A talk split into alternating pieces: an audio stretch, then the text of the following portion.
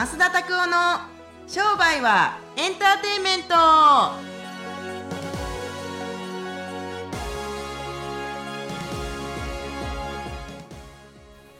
e 商売はエンターテインメ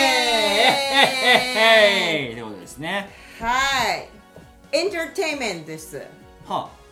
エンターテインメントな格好をしている増田さん、はい。毎回ねちょっと服の話が出てくるんですけど YouTube 見ていただければ。はい。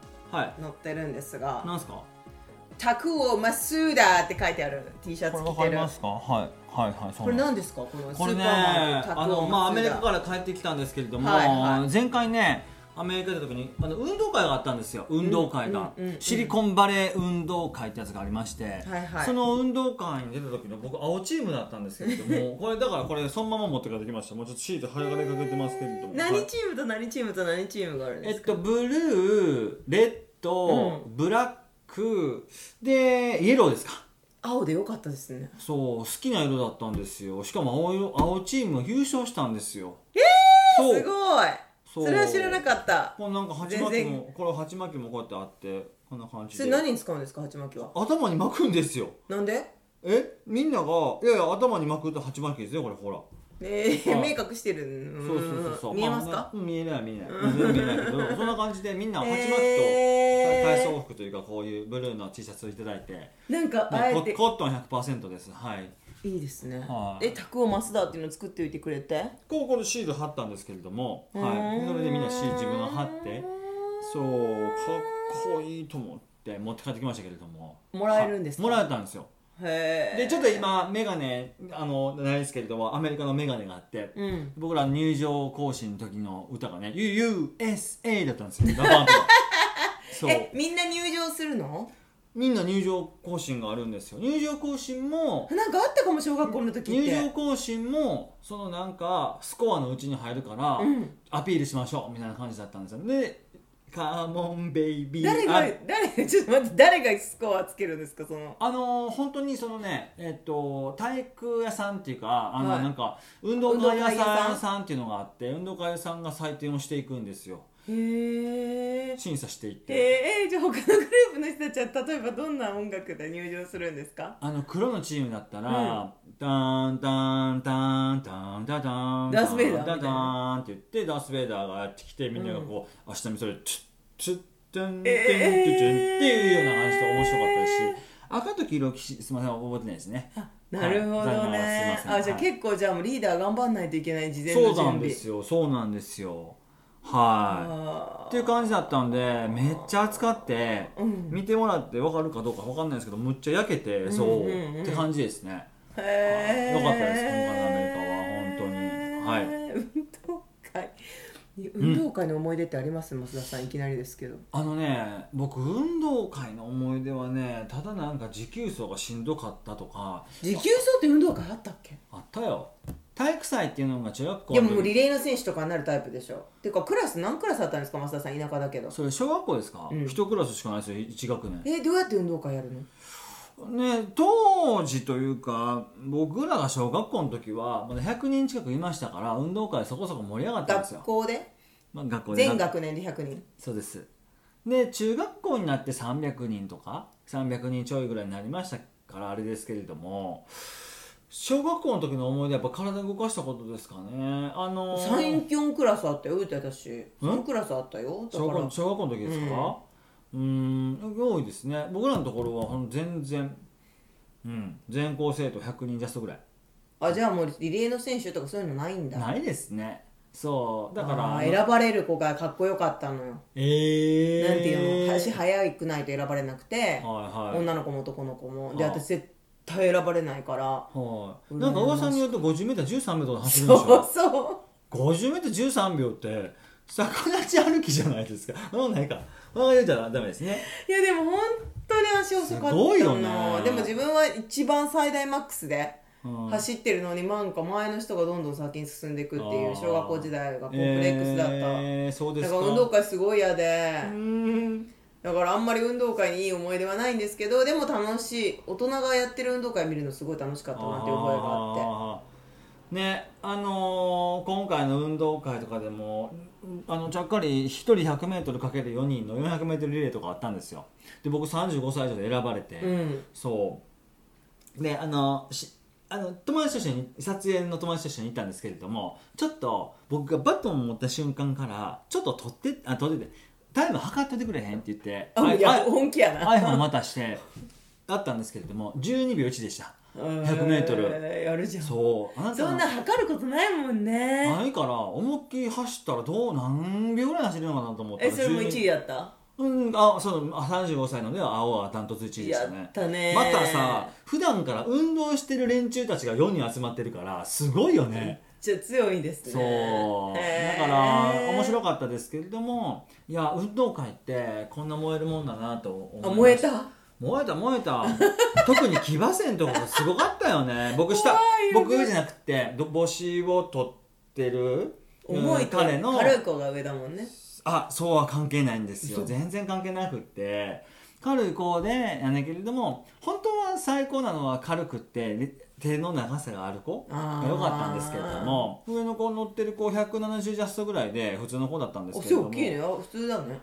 うん、でも下にいてたそのアレクサンダーさんとか僕とかもう一人の方とかの方が180とかで僕173ぐらいしかないですけれども高かったんですけれども上の子が一番ちっちゃくったんですけれどもその子はもともとボクシングやっててあのボクサーっていう、はい。もうボクサーって呼ばれてたからボクサー頑張れよみたいな感じで本当にねすごいんですよ前から1対1の騎馬戦があったんですけども前から来る相手の手をねほんまにすごいうまく避けていくんですよ。ええむっちゃすごくて。でも私騎馬戦の動画見ましたけど、うんうんうんうん。多分皆さんも見るためにはねあのインスタ、うんうんうんあの増田拓夫さんの追っかけのスタッフが上げてるインスタをね見てもらえば多分動画載ってると思うんですけど、ええええすごい怖い。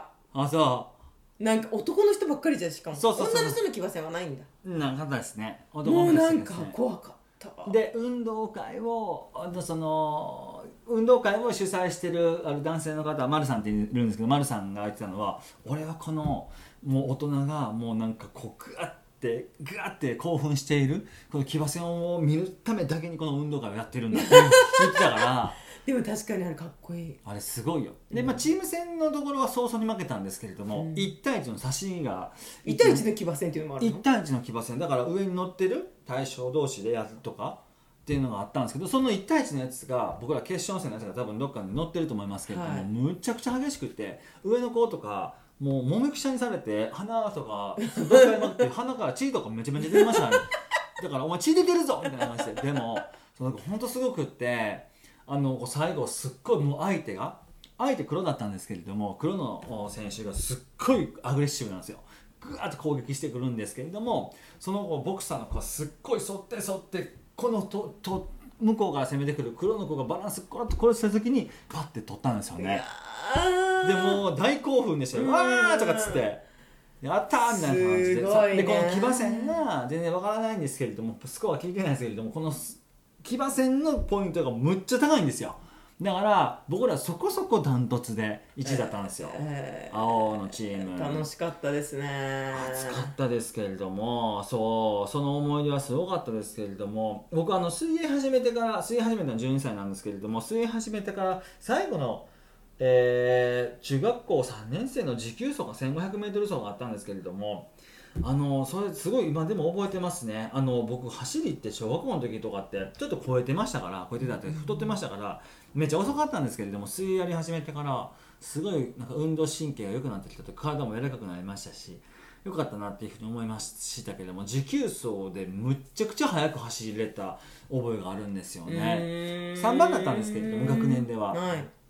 けれどもあの時はすごい覚えてます。やっぱ運動できると自信につながりますよね結構ね、あーそう。まあ、今は違うかもしれないけどこの年になったら。でもそれでもやっぱり運動会でやっぱ目立ったですよね。普段やってるから運動。増田さんきっと。でねうん。僕もねそこそこ体力には自信がありますよ。毎日クロスフィット行ってるんですけど でもねあのーその青のチームのリーダーのてるさんっていうカイロプラクターの方がいるんですけど、はい。その方もまた普段からすっごい走っててむっちゃ速いんですよ。マジで。すっごい速かったよ。本当に。あれ絶対11秒で走ってるぐらいの速さ。あそう。上には上がいるね。でもう一人あの亮太君っていたんですけれども35歳でラーメン屋さんに2店舗やってる人がいたんですけれども。へえカリフォルニアで35歳の方なんですけれどもその区間また早いこと陸上 陸上やってたん？って言ったら「あはいトラックやってました」とか言ってマジと思って。そこそこ体力ある僕やったけれども。いやーあの、うん、むっちゃ楽しかったしすごい良かったなって思いますけでも。初めて会う人ばっかりだったんですよね。あのねでもねなんて言ったらいいですかね。僕そんなつもりなくってまああの運動会に出させてもらいましたけれどもあのね今度またアメリカ来月行く時にあのーぜひ会いましょうねって言ってその運動会を企画してる丸山さんという方のお会いするんですけれどもでこの向こうでなんかあの起業されてていろんなスタートアップのお支援者だったりとかあのなんかアメリカでクラウドファンディングをあの日本アジア人で一番お金集めた人とかっていうのをもう一回紹介してもらおうと思って、へーで僕の大好きなワインセラーを経営してるリッチってあるんですけども、はい。リッチのところのそうとなんていうんですか？えー、とトータルのサポートをしてたりとか日本人のプロデューサーの人がいるんですけどもその人がいて結局その普通にあのなんていうかウォークインではなかなか入れないところまで入っていけるようなあのコネとかも持ってるらしいんですよ。だからうん、行ってよかったのは運動会も良かったけれどもいろんな方たちと特に向こうのアメリカ人の方たちとかって旦那さんはアメリカ人ですけれども奥さんが日本人だからそのアメリカ人の方日本語喋れるとかの人たちとかとお会いさせてもらったりとかしてよかったっすね。いいですね。すごいよかった。じゃあじゃあじゃあもう毎月のアップデートが本当に楽しみですね。そう。うん人と知り合うってこういうことだなと思いましたね。うんうんうんうんうんすごい良かったです本当に。はい、うん。ねもうだって今日今回これ撮影アメリカ帰ってきてまたこ、今月は北欧が待ってるんで、はいはいはい、ね、北欧ニュースもまたちょうどあれじゃゃないですか？この放送している次の日から北欧に行くんじゃないかな。そうそうだと思います、26日からだと思いますけれどそもうなので、はい。北欧ニュースは7月にお楽しみに していただければ、7月ね中旬ぐらいにはお届けできるかなすと思うので。ごいよ。なんか最近いろいろ本当に世界中いろいろ行ってるなと思って移動距離すげえなと思って。でもね北欧その行くからって言って北欧のねあのイベント行かれたりとかしてね北欧についてちょっと学ばれたりとかして全然違いますよね日本とまたそこも。ん。まあもう全く違うよ。ね。だってひ昼間の日照時間が？6月とか7月っていうのは太陽は沈まないですよ一日中。ね容赦っていうそう。3時間。3時間ぐらいしか夜がないんですよそう。想像つかない。だから北欧ですから結局あの緯度とか経度とかって調べたりすると太陽が常に当たりやすいところっていうのはありますよね、ただむっちゃ冬は本当に寒いらしいです。そう6月7月はまだね気温はあー涼しいっていうふうに言ってられましたけれどもその今代わり回初めて北欧ですか、うん。初めてですよ。え。僕ヨーロッパってスペインしか行ったことないですもんだって。あそうなんだ。そうだからすごいよね。楽しみですね。どんなんか全然想像つかないです。本当に。全く。はいじゃあちょっとできるだけインターネットラジオ待てない人はもう本当に SNS フォローするしかないです。向こうとかでもねあの YouTube のチャンネル撮るためにあのなんかわまあ自撮り棒持っていくかどうかわかんないですけど向こうでねなんか撮れたらなと思います。動画を。うんムーミン買ってきてください。ムーミンでいいんですか、はい。ねえ。はい僕は食器が好きですからマリメッコとかも向こうですからね。あーいいですね。はい。ぜひ、はい。あの楽しみにしてます。はいはいお願いします。聞いてる人にプレゼントする分も買ってきてくださいね。ね本当本当に、はい。コメントくれないとプレゼントしいひんって言ったらコメントくれんのかなこれね。くれると思う、へーそうコメントしてくれたら本当に送りますよ。はいわかりました。質問してくれたらね了解です。でも質問なぜ質問したかプレゼントくださいって書いといてください。わからなくなってしまうので、あそうですねそうですね。はい。お願いします。はい、はい。ということで、えー今日の質問いきたいと思います。久保田さんから。はい。はいわかりました。自分に自信がないわけではないのですが、はい。自分をあまり信用できません。えなので行動もよくぶれます。自は分を信じられるようになったりぶれずに行動できるようになるには何をしていけばよいのでしょうか行動できないことの原因が不明確でしょ？っちゅう動けなくなるので、ええいい加減やめたいです。ちょっと苦しそうですね。なるほどですね。はい。はいわかりました。あのー僕もね昔セルフイメージということはせあのーセルフイメージというか悪かったですけれどもあ低かったですけれども僕はあのー治療院やってる時にこれを回復したあのすごいテクニックが一つありましてこれがねまあ1日1回掃除することだったんですよ。しかもトイレ掃除ね。もうこれだけでね多分ねこの方もあの絶対これがあるんですけれどもね意志強いと思うんですけれどもでもね結構行き当たりばったりで気分が上がったり下がったりとかする感じだと思いますから、一日一個これやるんだって一個だけなんかむっちゃ簡単なこと決めてほしいんですよ。ゴミ出しするとかでもいいんですよ。窓拭くとかでもいいんですよ。お客さんたちに「おはようございます」とかって話しかけるとかでも何だっていいんですけれども一日一個何か自分たちで決める。そしてそれをやるこれだけですごくセルフイメージが上がるんだと思いますけれどもあのね自信がないっていうのは決めたことができなかったら自信なくしますよ。でも決めたことやってると自信上がってきますよ。なので僕はこの辺は普通に簡単なことをマジ積み重ねるだけかなと思いますしトイレ掃除でもいいんだ。あんそうすごい。じゃあスクワット10回とかでもいいってことですね。できないっすよ。スクワット10回結構ハードル高い。毎日？無理です。高すぎる。高すぎる。1回でいいと思う。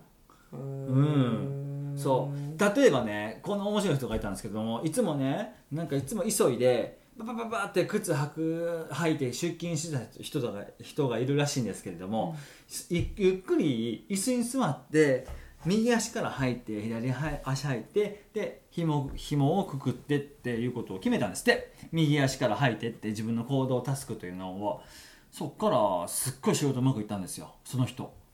決めたことをやるってこういうことなんですよ自分が右足から履いてゆっくり出かけていくとか。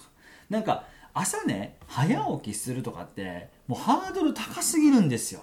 いくら稼ぐとか。それって結果じゃないですか。なので僕はプロセスを楽しむためにあのーちょっと変なタスクですけれども1日に1本絶対タバコ吸わなダメですよっていうタスクを1回ある生徒の方に貸したことがあるんですけれども絶対吸って吸わへんかったらあかんからって言ってその人すごいヘビースモーカーなんですけれども1本じゃなくて1箱とかどうなんですか？ハードル高いですって。絶対7時にあの起きて絶対タバコ吸ってくださいって言ってそこからタバコその人やめはったんですけれどもあやめちゃったんですね。やめはったんですけれどもうんあの一本を吸うっていう決めて吸うっていうことをやっていったりすると非常に業績も上がっていかれた。結局自分の行動が信じられるようになったんでしょうね。自分が決めたらできるってことを積み重ねていく毎日のことっていうのは決してあのー簡単なことじゃないと思いますけれども多分そのこの方もなんか何でもいいんですよ。本当に何でもなんか難しいことをやろうと思うからできない時もあるんですよ。よし1日1回。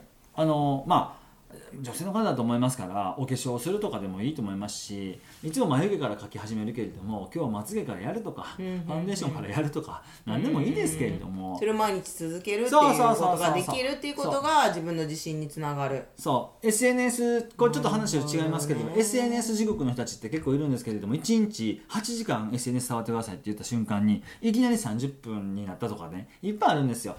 携帯触らないでおこう触らないでおこうと考えれば考えるほどどんどんな気になる？LINE 来てへんかな？メッセンジャー来てへんかな？とかインスタグラムなんかいいねついてへんかな？とかって言うんですけれども僕あこれもあるお客さんいたんですけれども1日絶対8時間ストップウォッチで測ってください。は SS 必ず8時間触ってくださいって言った瞬間にいきなり「すいませんもう8時間も先生触れないです」って言われてって感じで決めたらできるんですよそうなやって、ねって感じなので。それをわざわざタスクに書いてやる必要があるかどうかは別にして、はい。それは本人たちが決めてくれればいいですけれども、はい。ぜひですねあの自分たちが決めたことを一個むっちゃ簡単なことよ。むっちゃ簡単なことね。いあの帰ってきた時に靴揃えて家入るとかそう。何でもいいんですよ。手洗いうがいして家に入るとかでも何でもいいんですよ。むっちゃくちゃ簡単なことそんなんでセルフイメージ上がらなかとは思いますけれどもこれがセルフイメージが上がるんですよ。なるほど。難しいことを貸していってできひんよりも簡単なことを貸していって毎日やった方が僕は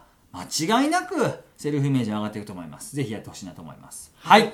わかりました。ありがとうございます、はい。ぜひ久保田さんこれ実践してみてください。多分トイレ掃除ってなんかそんなことでって思う人結構いると思うんですよでねあの軽視しないでほしいですね、うんうん。簡単なことだからとすごい簡単なことでいいんだ。うんむちゃくちゃ簡単なことで。わかりました、はありがとうございます。はいはい、ということで、増田のおすすめ本、6月最後の本、うん。お願いします。結構これ皆さん買われてるんで。難し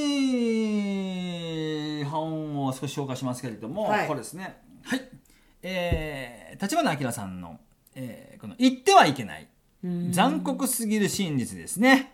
はい、えー努力は遺伝に書けないのかとかあまりに残酷な美貌格差とか子育てや教育は子供の成長に関係ないとかこういう話がいっぱい載ってますんでデータを元に載ってますデータを元に載ってますので大学の先生だようん、そうです。あのーどうやったらなんかあのーそうですね。えっと綺麗な人と綺麗綺麗じゃない人たちってあの収入が入ってくる格差っていうのが社会人で3000万ぐらい違うらしいんですよ。綺麗な人の方が3000万円稼ぐってことね。それはなぜかって話がいろいろ書いてます。とか。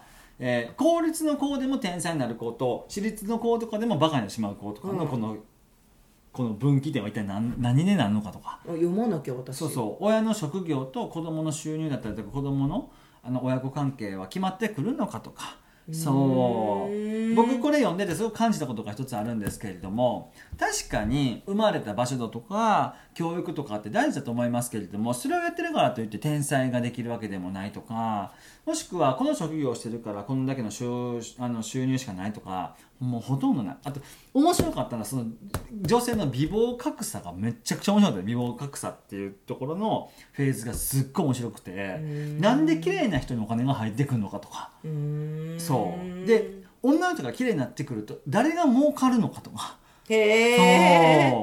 面白かったですなるほど。ねなんか立花さんの方難しいイメージがあってなかなか手に取れない感じしますけど、うんだからこの本を気軽に口外しないでくださいって書いてますけれどもこれ要するにシェアしてくださいってことなんですよね、はい、上手に。まんまとまんまと。シェアしてしまいました、シェアしてしまいました。ねはいいやー面白かった。本当に。これ面白い。はい。はい、じゃあ今日の本は言ってはいけない。立花さんでした、はい。はい。ぜひ、あの参考にしてみてください、はい。えー皆さん6月明けてどういうな7月にしたいのか、夏休みも始まる人もいるかもしれません。そうですぜねひですねあの楽しい夏になるように準備を万端にしていっていただければと思います。はい、このインターネットラジオは皆さんのえ増田さん何面白いですか？いやあの夏休み楽しみじゃないですか。近所のプールの監視するおばはんみたいな発想やなと思って。いや私ちょっ8と月何しようかなってもうすでにワクワクして。て、えーそうですか。そう、ねえ子供を夏休み保育に送りつけるかそれともずっといるかとかいろいろねこう考えることが。うんうんうんうんうんうんうん主婦に、はい主婦といお母さんになってえー考えるようになりましてね夏休みどうしようかなって思ってですね。ねえねはい。お母さんは忙しいですからね。いやいやいやいや、はい。